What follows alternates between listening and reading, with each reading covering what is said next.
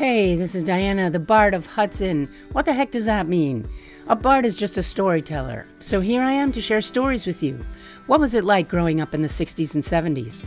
Did I really meet Bob Marley on an airplane? I hope you enjoy listening to my crazy life and that it inspires you to share your stories in some way. One great way to share your thoughts with me is through my Patreon page at patreon.com slash Diana the Bard. There you can see the photos and written materials that enrich my stories with visuals. Please check it out. And wherever you're listening, please rate and review and share the podcast. I'd love to hear what you think. At the end of the day, human connection is all we have. Enjoy.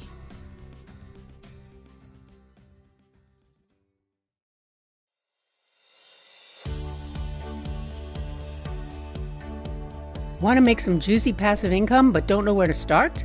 You need to check out Girls Trade 2.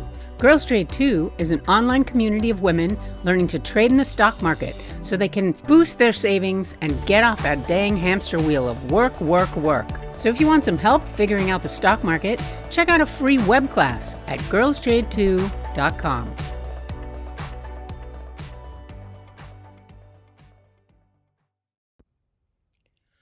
I'm recording this episode in the evening after a very chilly, drizzly sort of day.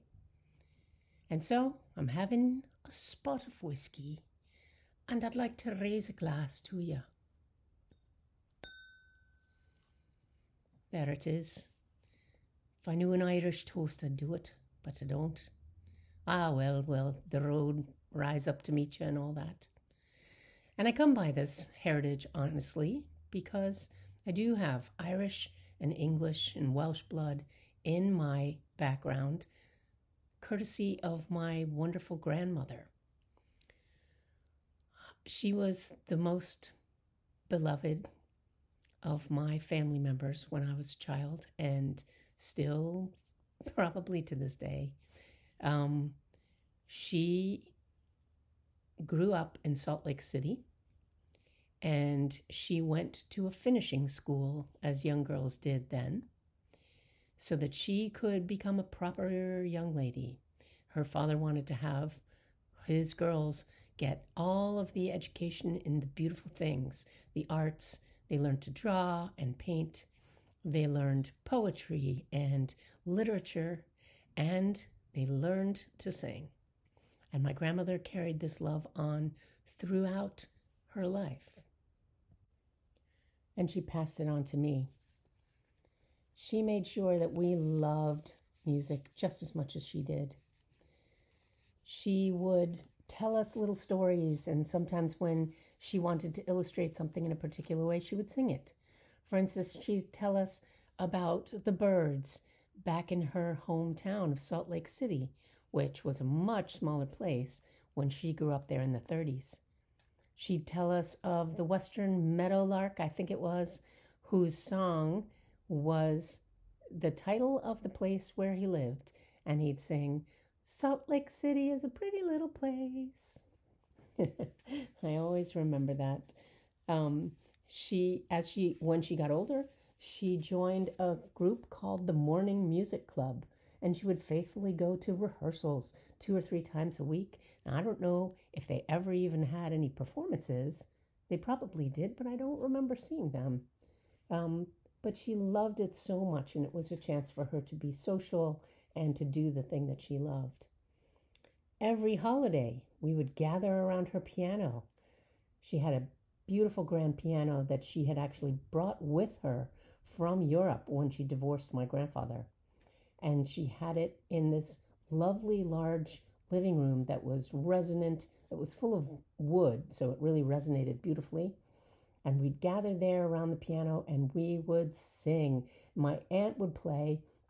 My aunt is a marvelous pianist and she can play absolutely anything if you just sing her a couple of notes and she just like, oh, yes, right. And she plays it immediately. So we could sing anything we wanted, even though my grandmother did have some um, music books that were our favorite old standards. We had a Gershwin book that we sang from on the non uh, religious holidays like Thanksgiving. We would sing Gershwin. I got rhythm, I got music, I got my gal who could ask for anything more. And then sometimes we'd sing like these crazy old folk songs that I guess no one else had remembered, but my grandmother made sure that we all carried them on into the future. Like, I got a mule and her name is Sal, 15 miles on the Erie Canal. I'm sure no other children grew up knowing that song, but um, it was very funny. She um, even held musicales at her house in this beautiful living room around the piano, where she would invite quite accomplished musicians that she knew, wonderful pianists and wonderful singers.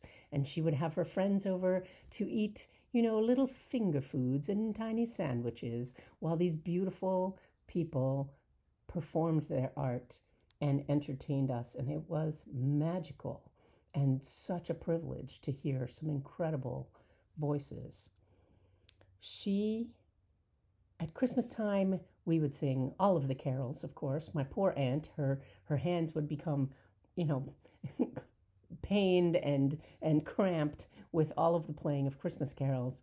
But then we had to have always one last one. We had to have Silent Night right at the end, and everybody did their best to sing as beautifully as they could because my grandmother wanted it to be beautiful. We still do this to this day, but most of the time we are a little bit, you know, show tuning it and Broadwaying it and, and, you know, singing it a little bit too lustily for what would be my grandmother's taste, I believe. But we do it in memory of her and we do it because it's a tradition for us and it's it's wonderful.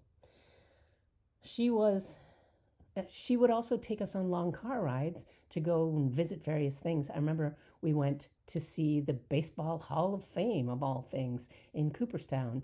And every time we were driving, you know, we would get antsy in the back seat, my brother and I, and we'd start beating each other up, of course. And I remember she'd call to the back seat, Children, stop jostling. and when that didn't work anymore, then she would break into song and she would make us sing. This land is your land, this land is my land. And of course, that distracted us enough till we got through the song. And when there, when that song was over, she always had another. She had so many songs up her sleeve. This is something that she has passed on to me. I love to sing. I sang to my kids too, and we sang all of the Disney songs all the time. And you know, I would sing silly sing things to them and tickle them when they were in bad moods, and it always worked. It always worked. She was singing and dancing to entertain my two year old son when she fell and hit her head. And we found out later that this was the first episode of the ALS that would later take her life. But it didn't stop her until it did, you know. When I was a child, I slept over at her house every other weekend and those were the best weekends of my childhood. She treated us like precious, precious jewels. We had incredible breakfasts when we woke up in the mornings, and we had acres of land to play on and a beautiful swing set that she had put up just for us. And she would come and swing with us and push us endlessly, and it was wonderful and she would sing us to sleep every night that we were there. And that was an incredible, precious gift. Go to sleep, my darling. Close those big brown eyes. And while you are sleeping, Wait for a big surprise. And she'd go on and on until our eyes were just too heavy to stay open. In that home, I slept soundly. In that home, I knew I was safe. In that home, I was beloved. Sweet dreams, my friends. Thanks for listening. If you'd like to connect, you can find me on Instagram at Diana the Bard or on Facebook at Diana Green. And check out my Patreon page at patreon.com slash Diana the Bard for photos and other fun additions. And if you're enjoying the podcast, please subscribe, share, rate, and review wherever you're listening. It makes a world of difference and helps others to find the show. I'd really appreciate it. Thanks so much. Bye.